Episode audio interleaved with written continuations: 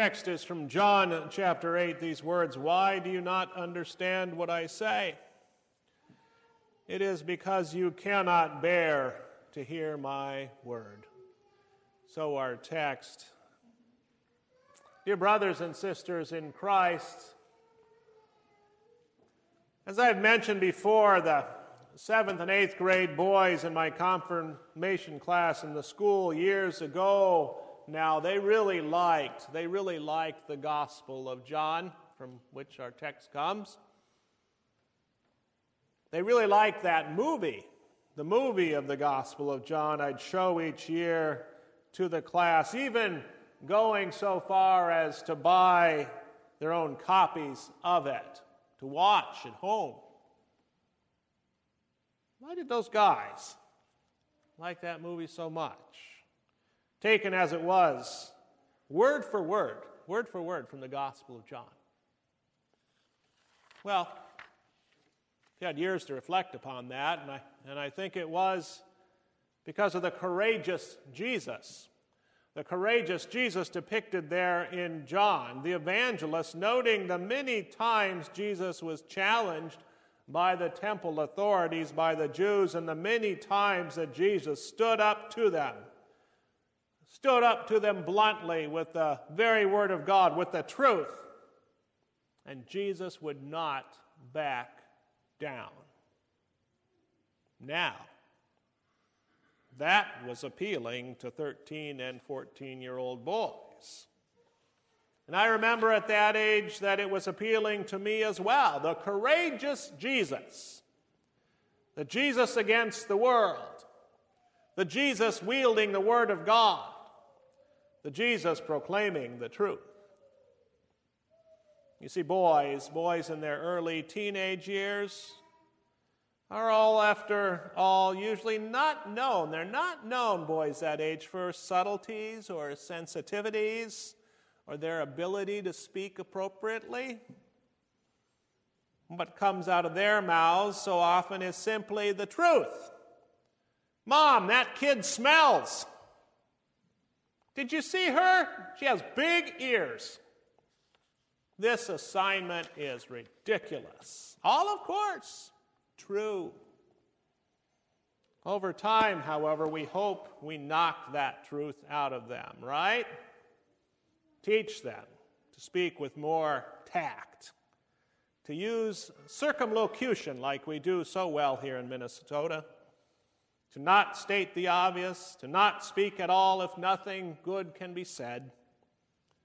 And so, what happens, of course, is that the truth ends up, oddly enough, being considered something that is not nice, something hurtful, even, not socially acceptable. So then, so then, the appeal of Jesus in the Gospel of John speaking the truth, the truth that, well, hurts. Why do you not understand what I say? Jesus asks the Jews in our text. And then Jesus answers his own question It's because you cannot bear to hear my word. That's the answer. And what was that word? If God were your father, you would love me, for I came from God, and I am here. I came not of my own accord, but he sent me. And that was true. It was absolutely true. Son of God was sent by the Father to become man, to dwell among us, to teach us, to preach to us, to suffer and die for us, and rise again from the dead for us. Why? So that we, believing in him, would no longer ourselves be sons and daughters of the devil, sons and daughters of the devil, but sons and daughters of God. And we're coming to that this idea. But his becoming man, it wasn't his idea, the Son's, but the Father's. And the words that the Son was speaking were not his, but those of the Father. And we do well to remember this. For when we speak to one another, when we speak to others about the Son, about Jesus our Savior, we're not speaking our own words. We're speaking the words of the Father, the Word of God.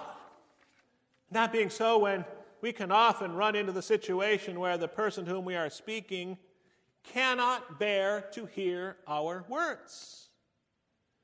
Our response? a flashback maybe to junior high or middle school when we said the wrong thing and all sorts of people got mad at us. No, that's not what's happening.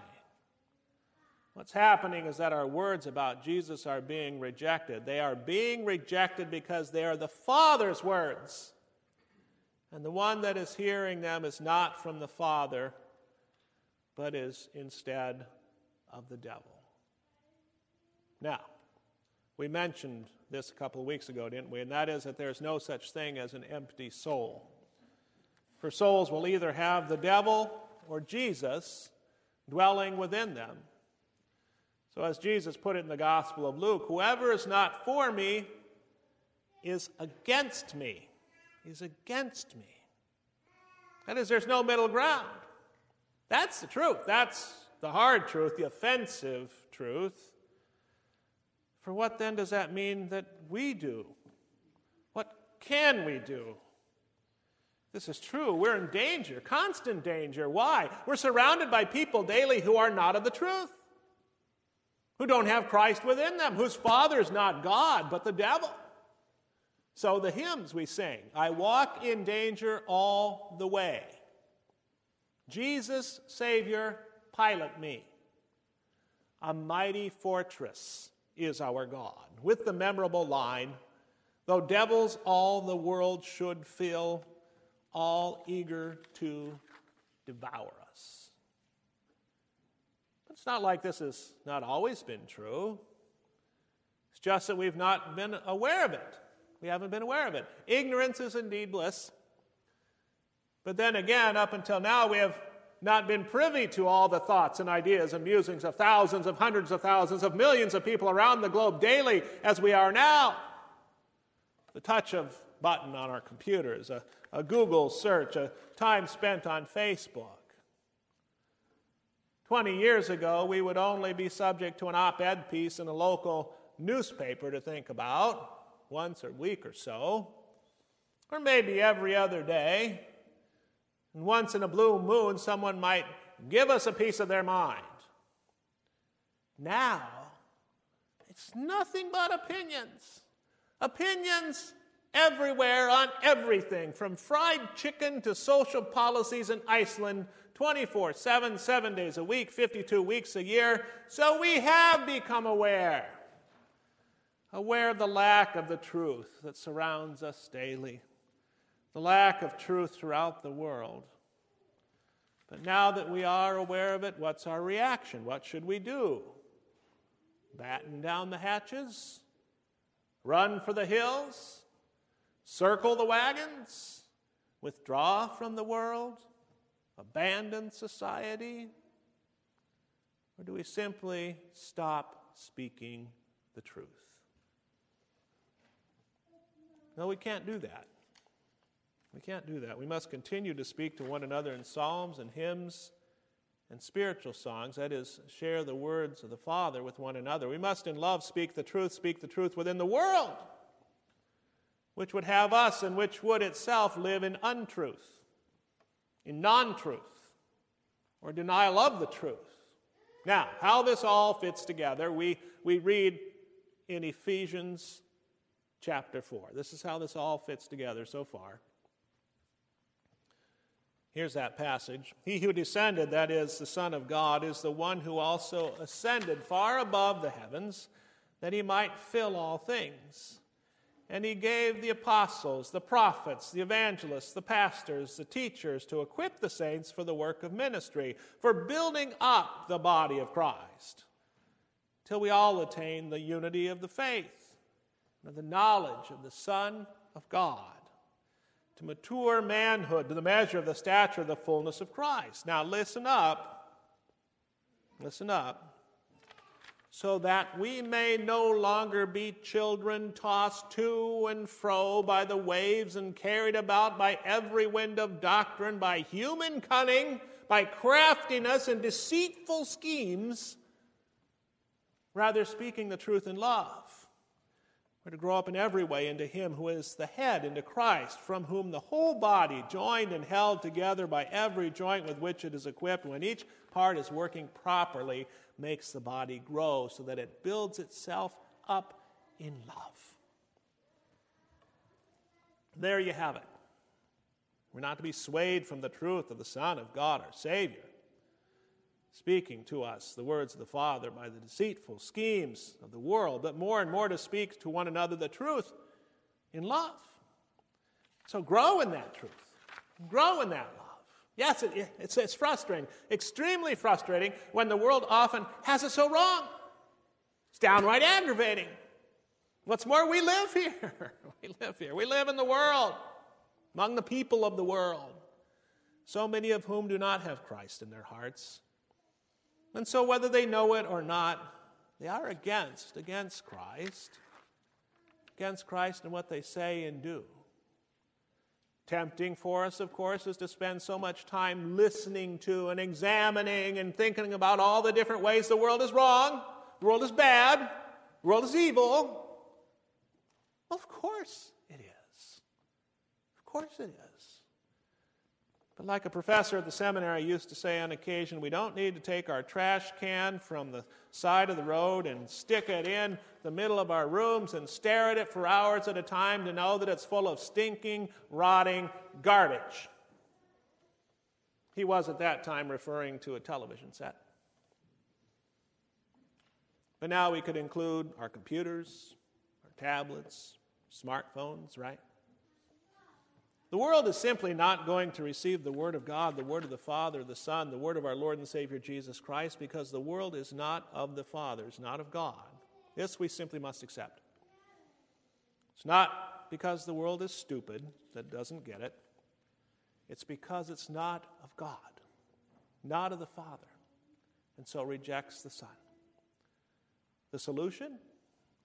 Not a clever packaging of the Son so that the world is fooled somehow into believing, but proclamation, proclamation, sharing, telling of the Son, of the Word of God, of the Word of the Father, the Word of sin, the Word of death, the Word of condemnation, the Word of redemption, the Word of forgiveness, the Word of salvation, the Word of love, the Word of truth.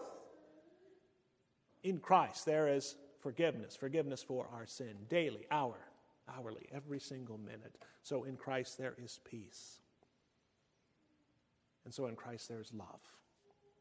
Christ there is love. This must simply be proclaimed. Proclaimed like a great piece of music is performed, a great piece of music which every generation of man must first hear, to experience, and learn. Yes, attempts are made in high school and college classes to convey the greatness of one piece of music or another, but at the end of the day, the likes of Bach and Beethoven and Brahms and Vivaldi and Shostakovich and Mahler and Bruckner and Rachmaninoff simply have to be heard. They have to be heard themselves in each new generation of human beings on earth.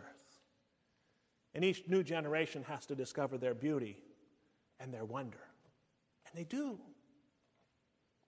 So the Word of God, the Word of the Father, proclaimed to us by the Son, even more so not simply because of its wonder, but because of its use by the Holy Spirit to actually change hearts and souls and minds from being of the devil to being of Jesus Christ, our Lord and Savior. Amen.